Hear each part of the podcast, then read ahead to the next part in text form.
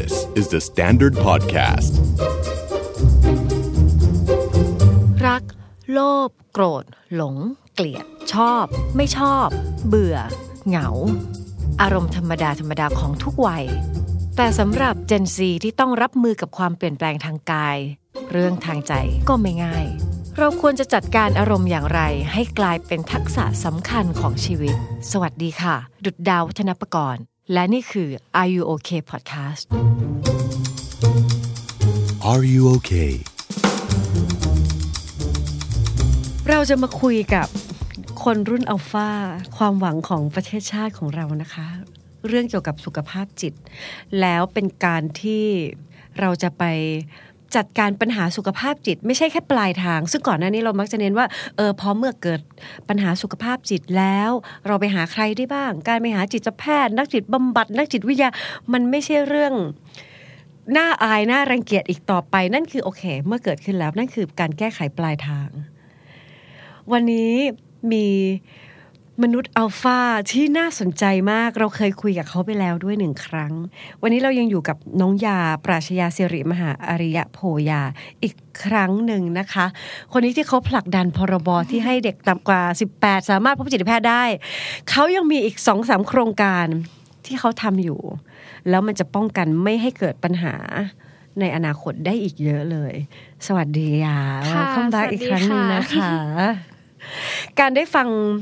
สิ่งที่ยากำลังทำบอกเลยว่ามันทำให้ให้ให้คนรุ่นเราแม้กระทั่งเราที่เรานั่งอยู่ตรงนี้เราไม่รู้ว่าคนอื่นคิดยังไงเนาะเราก็คิดแทนไม่ได้ แต่มันทำให้เราได้ได้ตั้งคำถาม มองย้อนกลับไป แล้วหลายอย่างเราอยากจะคิดใหม่ หลายอย่างเราก็เสียใจที่เคยคิดเก่า แต่ก็มันมันสร้างอินสปิเรชันให้ได้ แล้วมันก็สร้างความหวัง เพราะฉะนั้นวันนี้อยากชวนยามาเล่าต่อจากเขาเดิมคุยเรื่องพรบอันนั้น มาคุยเรื่องอีกสองโปรเจกต์ที่กำลังทำอยู่ เล่าให้ฟังได้ไหมคะว่าอีกสองโปรเจกต์บางคนอาจจะไม่ได้ฟัง episode ที่ผ่านมาทำอะไรอยู่บ้างเออจริงๆสองโปรเจกต์เนี้ยมันสืบเนื่องมาจากโปรเจกต์แรก คือเออเราก็ไปนั่งอ่านนั่งอ่านคอมเมนต์ที่เราเคยแบบสัมภาษณ์ไว้ใช่ไหมคะ แล้วมีคนบอกว่าแก้อย่างเงี้ยแก้ปลายเหตุ แล้วมันทำให้เราแก้ปลายเหตุว่าเอาให้เด็กอายุ 18 เจอจิตแพทย์นี่คือปลายเหตุ ใช่ค่ะ เราก็เลยเอ๊ะแล้วไอ้ต้นเหตุของเขาอะมันคืออะไรมีอะไร เราก็เลยมองไปว่า เออจริง ๆ แล้วอะ เด็กควรที่จะได้เรียนรู้เกี่ยวกับเรื่องอารมณ์ว่า เออ อารมณ์ของเราอะมันมันเป็นยังไงบ้างอารมณ์มีอะไรบ้างแล้ว พอเรามีอารมณ์ อย่างเงี้ยพอเรามีอารมณ์แบบว่า มีคนมาด่าเรา มีคนมาบูลลี่เราปุ๊บอือฮึเราควรจะจัดการกับรับมืออารมณ์เรายังไง หรือว่า เออ เราคนเรามักมักจะมีความคิดแบบความคิดดี ความคิดไม่ดีอย่างเงี้ยเราควรจะแยกแยะมันออกยังไง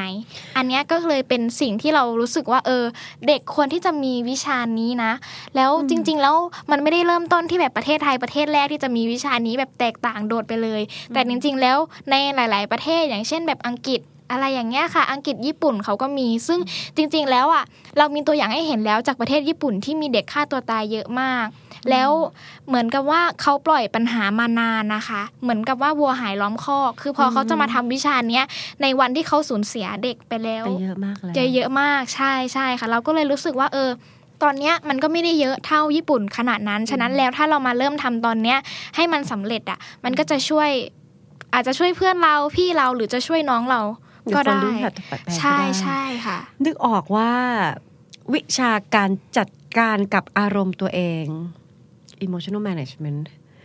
มันเป็น skill ที่ควรจะมีและปลูกฝัง ใช่แล้วควรใส่ไปในหลักสูตรที่โรงเรียนเลยก็ได้ ใช่ เพราะว่าในรุ่นรุ่นที่ผ่านมา เราก็ค้นพบว่า คนที่แก่กว่าก็ไม่ได้มี skill การจัดการอารมณ์ที่ healthy กว่าเสมอไป บางคน 60 แล้ว 50 แล้ว ก็ยังไม่มีทักษะในการจัดการอารมณ์ของตัวเอง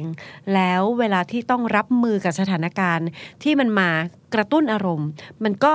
รับมือในแบบที่มันออกมาในแง่ของความรุนแรง แล้วก็ก่อเกิดความเสียหายตามมา แล้วก็ขอบคุณมากที่เริ่มไปโฟกัสที่เด็กเลยต้นทาง เพราะเราก็ไม่อยากได้ยินข่าวคล้ายๆ กับที่ว่าเด็กโดนบูลลี่ แล้วก็มันมีข่าวจริงๆนะอืมใช่เขาโดนบูลลี่แล้วเขาไม่รู้จะจัดการรับมือกับสิ่งนี้ยังไงก็ทำไปในแบบที่พี่เดาๆเองว่าแบบนี้มัง้ง มันก็มีการเกิดการสูญเสียค่ะแล้วข่าวคล้ายๆ แบบนี้ก็ถี่ขึ้นเรื่อยใช่ จริงๆแล้วคือ เหมือนกับว่าสังคมไทยเรามันถูกปลูกฝังมาแล้วว่า การที่เราล้อเลียนรูปร่างหน้าตาของคนอื่นอะมันคือเรื่องปกติตลกมัคือเรื่องล้อเล่นล้อเล่นอ่าคือจริง ๆ แล้วแค่คำว่าอ้วนคำเดียวมาทำให้คนคิดที่จะแบบฆ่าตัวตายได้นะคะ แค่คำว่าอ้วนดำคำเดียวอย่างเงี้ยใช่ค่ะ เราเคยมีคนไข้ที่ที่มาพบเรา ใช่คนที่มารับการบำบัดเขาเป็นเด็ก แล้วพ่อแม่ก็ไม่เข้าใจว่าอะไรทำให้หลังๆ ไม่อยากไปโรงเรียน อะไรทำให้หลังๆรู้สึกว่าพูดน้อยลงไปเรื่อยๆทำงานกับเราไปสักพักจนความไว้วางใจมันถูกวางอยู่บนความสัมพันธ์ของเรา ก็ค้นพบว่าเขาโดนเพื่อนทักเรื่องรูปร่าง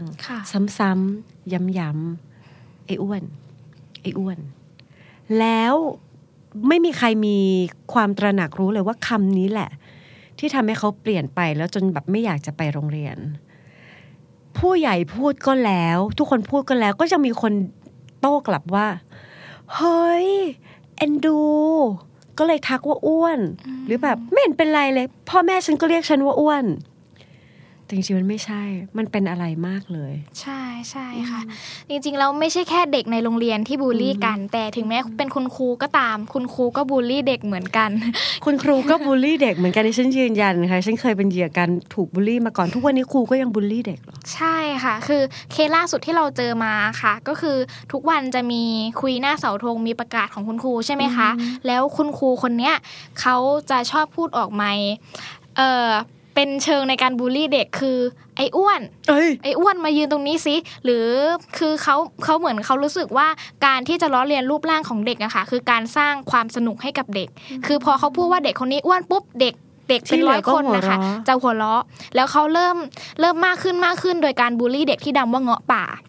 ความรุนแรงไม่ได้จบแค่ที่ครูว่าเด็กคนนี้ว่าเป็นเงาะป่า ความรุนแรงคือเขาโดนเพื่อนในห้องเดียวกันนะคะ เด็ดชบาข้างโรงเรียนมาใส่ในกระเป๋า โอ้ my เพื่อที่จะล้อเลียนคำที่คำที่ครูเป็นคนต้นคิดออกมาค่ะ ว่าเงาะป่าล้อเลียนคำคนนั้นซ้ำๆแล้วต่อยเขาอดโดนไปเลยเขาโดนแบบชาวาแบบวันเว้นวันทุกๆวันนะคะ เกือบทุกๆวันนะคะก็คือโดนทำร้ายนะใช่ค่ะ แล้วคือพอเด็กคนเนี้ยเขาเป็นโรคซึมเศร้าใช่ไหมคะแล้วพอกลับมาปุ๊บพ่อแม่มาคุยกับครูคนนี้ ว่าครูเป็นต้นเหตุในการเริ่มในการจุดบูลลี่ชนวนในการทำร้ายเด็กนะ แต่ครูกลับบอกว่าเนี่ยก็คุยเล่นกันมาสร้างความสนุกให้เด็กๆ แต่จริง ๆ แล้วอะมันไม่ใช่เป็นการสร้างความสนุกให้เด็กๆเลย คือมันเป็นมันเป็นต้นเหตุของการบูลลี่ทำให้เด็กคนนึงคิดฆ่าตัวตายได้อะค่ะ แค่คำพูดคำเดียว เรานึกออก มันจะมีคนที่ยืนยันว่าสิ่งเนี้ยไม่ใช่ความรุนแรงใช่การบูลลี่หรือการแซวรูปร่างหรือการทำให้คนอื่นดูเป็นตัวตลกเนี่ยเขายืนยันว่านี่คือเรื่องสนุกแล้วไม่เห็นสิ่งนั้นจริงอีกอย่างหนึ่งของความแปลกของสังคมไทยคือ จริง ๆ แล้วอะสมมติว่าถ้าเรามีเพื่อนที่สนิทมากๆอะเราจะต้องยิ่งพูดดีกับเขายิ่งทำสิ่งที่ดีกับเขาแต่ว่าสิ่งที่เกิดขึ้นในสังคมเลยคือ เพื่อนที่เรายิ่งสนิทมากขึ้นเท่าไหร่เราจะยิ่งพูดคำหยาบ เราจะยิ่งแบบไอ้นู่นไอ้นี่ไอ้นั่นเราจะเรียกเริ่มเรียกเขาด้วยคำสบทมากขึ้น เพราะเรารู้สึกว่าเราสนิทกัน แต่ว่าจริง ๆ แล้วอะ คือคนสองคนยิ่งสนิทกันมากเท่าไหร่มันยิ่งควรที่จะทำดีมากๆขึ้เคานรเท่าพนั้นแล้วก็ประคับประคองกันมากใช่ขึ้นใช่ท่นั้นเราจะเห็นแบบตัวอย่างเยอะซึ่งหนูหนูเองก็เคยเป็นว่าเออเรารู้สึกสนิทแล้วเราสบายใจที่จะพูดคำนี้กับคนคนนี้ แต่สุดท้ายแล้วอีกคนนึงอะเขาไม่ได้รู้สึกสนุกกับเราเลย แล้วเขาไม่ได้รู้สึกสบายใจเลยที่เราพูดคำนี้ออกไปอืม เพราะฉะนั้นพอถ้าสมมุติว่าสิ่งที่อยากกำลังทำนั่นก็คือวิธีวิชาการจัดการอารมณ์ทำให้หนึ่งคือทำให้เด็กๆเขารู้สึกว่า คนเราหนึ่งคนมันเกิดอารมณ์อะไรได้บ้างเนาะมันมีความโกรธได้ มันมีความไม่มั่นคง ความเสียใจ แล้วมีการเรียนรู้ทักษะทางสังคมที่ว่าเออเมื่อเกิดความเสียใจ เราจะทำยังไงกับตัวเองได้บ้าง หรือถ้าเพื่อนเราเสียใจ เราควรจะปฏิบัติต่อเขาอย่างไรใช่ค่ะการเคารพกันในความสัมพันธ์ ควรจะเคารพจุดไหน มันก็คงจะลดความเสี่ยงที่คนคนนั้นจะรู้สึกถูกทำร้ายจิตใจ ซึ่งการทำร้ายจิตใจนี่แหละ มันจะมาแบบแยบยลเสมอ เพราะว่ามันมันไม่ได้เห็นชัดเหมือนแบบเราไปตีใครแล้วมันเป็นรอยทิ้งเอาไว้อะเออจิตใจบางทีเพื่อนเขาก็จะแบบ จึกจึกจึกเก็บสะสม แล้วก็เป็นเป็นโรคทางสุขภาพจิตตามมาทีหลัง อีกอย่างหนึ่งที่เราอยากให้มันมีในวิชาเนี้ยคือเราจะเน้นเน้นความเป็นคนนะคะ คือเน้นให้ทุกคนน่ะมองมองอีกคนว่าเป็นเป็นคนคน มองทุกคนว่าเป็นคนคือเอ่อเด็กที่ถูกบูลลี่อย่างเงี้ยค่ะ ไอคนที่บูลลี่เองเนี่ยมักจะมองคนเนี้ยต่ำกว่าเสมออและมองว่าเขาไม่ได้อยู่ระดับเดียวกันกับเรา เราถึงบูลลี่เขาได้ หรือแม้แต่ผู้ใหญ่ที่บูลลี่เด็กก็ตาม ผู้ใหญ่รู้สึกว่าเด็กไม่ใช่คนแต่เด็กคือเด็ก เด็กคือคนที่ต่ำกว่าเขา ถ้าผู้ใหญ่สูง 80 เด็กคือสูง 20 ฉะนั้นผู้ใหญ่สามารถที่จะทำอะไรกับเด็กก็ได้ก็ได้ สั่งให้เด็กไปตาย เด็กก็ต้องไปตายตามสิ่งที่ผู้ใหญ่ทำฉะนั้นแล้วไอ้วิชาเนี้ยเราจะสอนให้ทุกคนเป็นคนสูงเท่ากันหมด ไม่มีใครสูงกว่าใครแล้ว เราควรที่จะ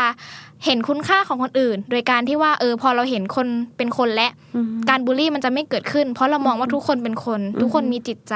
อืมค่ะอืมดีค่ะ เพราะว่าคิดว่าถ้ามันมีวิชานี้เกิดขึ้น มันก็ต้องมีการเทรนคุณครูใช่ที่เข้าใจเรื่องนี้อย่างถ่องแท้ และรู้วิธีการสอนแบบที่เคารพความเท่าเทียมกันของความเป็นมนุษย์ทุกคน มันก็จะได้ทั้งสองปาร์ตี้ทั้งฝั่งของเด็ก ที่เรียนรู้ว่าฝั่งของคุณครู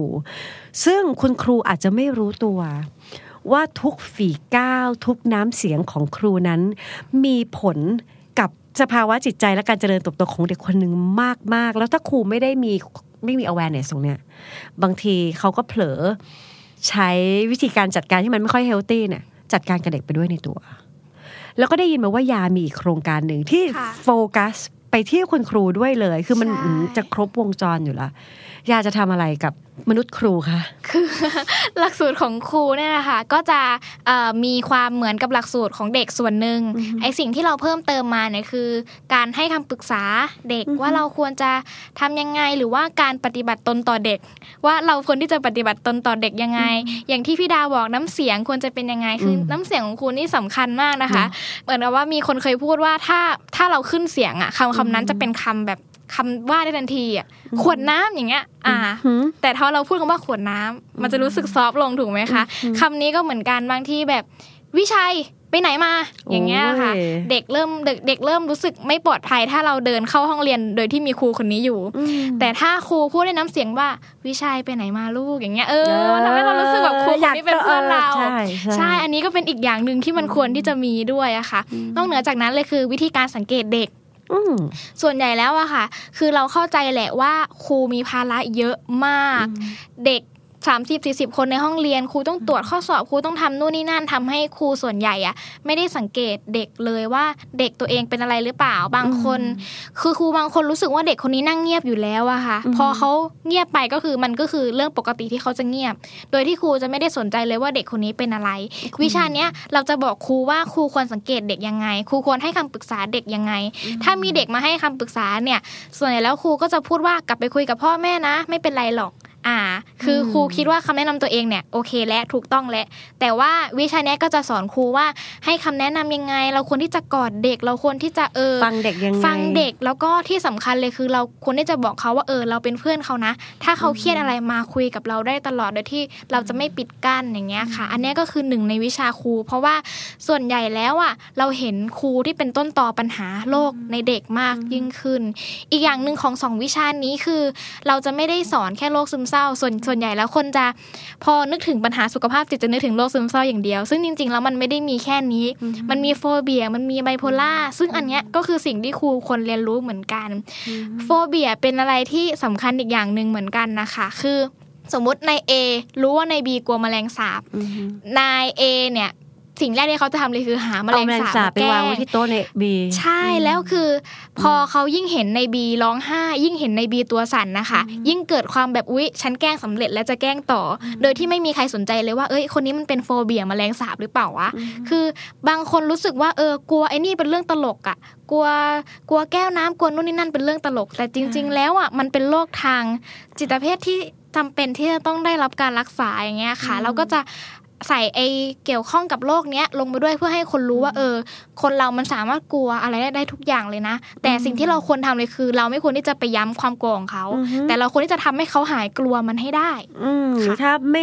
ถ้าถ้าไม่มีสกิลทำให้ได้ ก็อย่างน้อยก็ respect หน่อยใช่แล้วก็ไม่ต้องไปแบบไปทำร้ายซ้ำตรงจุดที่เขากลัวเพื่อสร้าง แผลในใจให้เขาเพิ่มขึ้นค่ะเออเราเห็นด้วย เราเราเคยเจอเคสที่เอ่อมีเด็กคนหนึ่งอะค่ะ อยู่มปลายและ แล้วเขาออกไปเที่ยวกับเพื่อนอือฮึแต่ว่าไม่ได้บอกพ่อแม่ก่อนอย่างเงี้ยค่ะ กลับมาตีสามตีสี่พ่อแม่โกรธมาก ไปขังไว้ในห้องเก็บของขังไว้ในห้องที่เก็บมีจิ้งจกอยู่เยอะอะค่ะ คือเขารู้ว่าห้องเนี้ยมีจิ้งจกเยอะ แล้วเขารู้ว่าลูกตัวเองกลัวจิ้งจก แล้วคือมันเป็นห้องเก็บทรของมาทายลูกเลย คือเขาเขารู้สึกว่ามันเป็นการลงโทษลูกค่ะแล้วลูกจะไม่ไปเที่ยวอีก หลังจากที่เขาทำแบบนี้ แล้วหลังจากนั้นนะคะคือเด็กคนนี้ออกมาปุ๊บเขามีอาการคล้ายๆ กับว่าเป็นโฟเบียก็คือกลัวจิ้งจก เพราะว่าเขาโดนขังไว้ข้ามคืนนะคะ ก็คือตั้งแต่ตีสี่ของวันนั้นจนถึงตีสี่ของอีกวันหนึ่ง จากคนที่แบบเออไม่ได้กลัวจิ้งจกขนาดนั้น กลายเป็นว่าเป็นคนที่เห็นจิ้งจกในระยะ 2 เมตรก็ไม่ได้อะค่ะพี่ หลังจากนั้นเขาไปเล่าให้เพื่อนฟัง ปัญหาของเรื่องนี้เกิดขึ้นตรงที่ว่าเพื่อนเนี่ยไปบอกต่อไปบอกต่อว่าไอ้คนนี้โดนแม่ขังไว้ในห้องที่มีจิ้งจก แล้วมันเริ่มมีการแกล้งเอาจิ้งจกมา ใส่กระเป๋าเอาจิ้งจกมาวางนู่นนี่นั่น หรือบางทีก็เอาจิ้งจกปลอมมามามาแปะไว้ที่ห้องแบบห้องวิทย์อะไรที่มันไม่มีคนอย่างเงี้ยค่ะ แล้วก็ไปขังเขาไว้อีกครั้งหนึ่งอันเนี้ยก็เลยเป็นสิ่งที่เรารู้สึกว่าเออโรคทางจิตเภทอะเป็นโรคที่ คือมันเป็นสิ่งที่สำคัญที่เราควรที่จะใส่ลงไปในวิชาค่ะ เพื่อให้คนรู้ว่า เออไม่ว่าคุณจะแกล้งจริง แกล้งเล่นหรือด้วยความหวังดีด้วยความอะไรก็ตามด้วยคุณความไม่อะคไรวรก็จะคือแกแกล้ล้งงใช่ค่ะ คุณก็ไม่ด้วยควรทำสิ่งนั้น ขอบคุณมากเพราะว่าเราเราพอเราโตมาเราทำงานใน ในในระดับชั้นของทำงานกับผู้ใหญ่หรือว่าวัยรุ่นเป็นต้นไปอะไรเงี้ยเราต้องมานั่งคลาริฟายเรื่องพวกเนี้ยว่า discrimination การแกล้งการเหยียดการบูลลี่คือความรุนแรงนะ คือเป็นสิ่งที่สามารถทำร้ายผู้อื่นได้ เพราะเราสอนเรื่อง empathy แล้วก็ empathic communication ใช่ไหมบางทีมัน มันเหนื่อยมากเหมือนกันที่เราจำเป็นจะต้องมาสร้างความเข้าใจใหม่ ตอนที่ทุกคนแบบโตมากแล้ว แล้วก็ยืนยันว่าฉันจะไม่เปลี่ยนความคิดแล้ว เออสุดท้ายใครที่ยังคิดอย่างนี้อะก็ปล่อยไปแล้วกัน เสียใจด้วยที่ยังมีค่านิยมแบบนั้น เราก็ไปทำที่ต้นทางกับกับพื้นที่ที่เด็กๆ จะเกิดการเรียนรู้สิ่งนี้ แล้วคุณครูก็จะเกิดความเข้าใจและเป็นพื้นที่ที่ให้สปอร์ตอย่างที่ประคับประคองจิตใจ เออเรื่องของ การดูแลจิตใจคนข้างๆ ฟังดูมองซ้ายมองขวาแล้วคนเพราะว่าประเทศเรามันมองข้ามละเลยแล้วไม่ใส่ใจเรื่องนี้มันนานเหมือนกัน มันฝังลงไปในหลาย ๆ ระบบ โดยเฉพาะอย่างยิ่งระบบโรงเรียนซึ่งเราให้ความสำคัญกันนักกันหนากับกลายเป็นพื้นที่ที่สร้างบาดแผลทางจิตใจเอาไว้ให้กับประชากรประเทศนี้สูงมาก เอาละมันกำลังจะเปลี่ยนไป ถ้าตราบใดที่ยาแล้วก็กลุ่มของที่ทำงานอยู่ไม่ได้หยุดทำสิ่งนี้มันจะถูกเปลี่ยนแต่มันอาจจะไม่ถูกเปลี่ยนในวันสองวันแต่มันเปลี่ยนอยู่ เราก็รู้สึกว่ามีความหวังจังเลยที่ต่อจากนี้เรื่องคล้าย ๆ แบบนี้มันจะเป็นเรื่องที่เราจะรู้รู้ๆกันมีความรู้เรื่องนี้ใช่แล้วจะปฏิบัติต่อกันในอีกแบบหนึ่ง แต่ระหว่างนี้ในบางพื้นที่ถ้าเรารู้สึกว่าเออเราอยากจะลดความรุนแรงและลด การสร้างบาดแผลทางจิตใจให้กับคนอื่น ก่อนที่สองพรบที่หรือว่าการปรับหลักสูตรอะไรที่ยาทำอยู่ มันจะเกิดขึ้น คุณก็สามารถปรับมันได้เองนะคะใช่ลดความรุนแรงเหล่านี้ในบ้านในพื้นที่ทำงาน ลดการบูลลี่กันเพื่อความสนุกทางอารมณ์ของตัวเอง บนโลกไซเบอร์หยุดที่ตัวเองกันไปก่อน มันก็ลดกันไปได้เรื่อยๆ แล้วว่าเมื่อนั้นประเทศนี้มันอาจจะน่าอยู่ขึ้นเรื่อยๆก็ได้ ขอบคุณยามาก อีกอย่างหนึงมีคนถามตลอดเลยค่ะ ว่าถ้ามีคนใกล้ตัวเป็นโรคซึมเศร้าอะ เราควรจะทำยังไงดีอืมหนูก็เลยตอบไปคำเดียวเลยว่าฟัง แล้วเขาก็บอกฮะแค่ฟังเนี่ยนะ แต่ว่าจริง ๆ แล้วอะ คือแค่ฟังอย่างเดียวมันช่วยลดความพอเครียดไปได้ห้าสิบเปอร์เซ็นแล้วอะค่ะใช่เราเคยคุยกับคนที่เป็นผู้ป่วยเขาบอกว่าเนี่ยแค่มีคนรับฟังเขาอะความเครียดจากร้อยกลายเป็นห้าสิบและหลังจากนั้นจะให้คำแนะนำยังไง ถ้าให้คำแนะนำแบบเออกอดนะ เออ ไปเที่ยวกันไหมไปอะไรอย่างนี้กันไหมอะ มันยิ่งทำให้ความเครียดเขาลดลงอืมแต่ถ้าสมมุติเราฟังแล้วปุ๊บเราบอกว่าสู้ๆนะปุ๊บพืดขึ้นไปเลยค่ะมากขึ้นแปดสิบเปอร์เซ็นต์ใช่ แล้วพี่จะบอกเพราะพี่สอนเรื่อง empathic communication กับผู้ใหญ่ พี่ค้นพบว่าคนเยอะมากที่ไม่รู้ตัวว่าตัวเองฟังไม่เป็น แล้วเข้าใจว่าฟังเป็นแล้ว เยอะมากจริง ๆ เพราะฉะนั้นถ้าว่างๆก็ add วิชาฟังเข้าไปด้วยนะคะ ขอบคุณค่ะ ฟัง Are You OK episode นี้แล้วลองสำรวจตัวเองแล้วก็คนรอบข้างดูว่ายังโอเคกันอยู่หรือเปล่า ถ้าไม่แน่ใจว่าโอ หรือไม่โอ ลองปรึกษานักจิตบำบัดหรือว่าคุณหมอก็ได้ จะได้มีสุขภาพจิตที่แข็งแรง แล้วก็โอเคกันทุกคนนะคะ The Standard Podcast. Eye opening for your ears.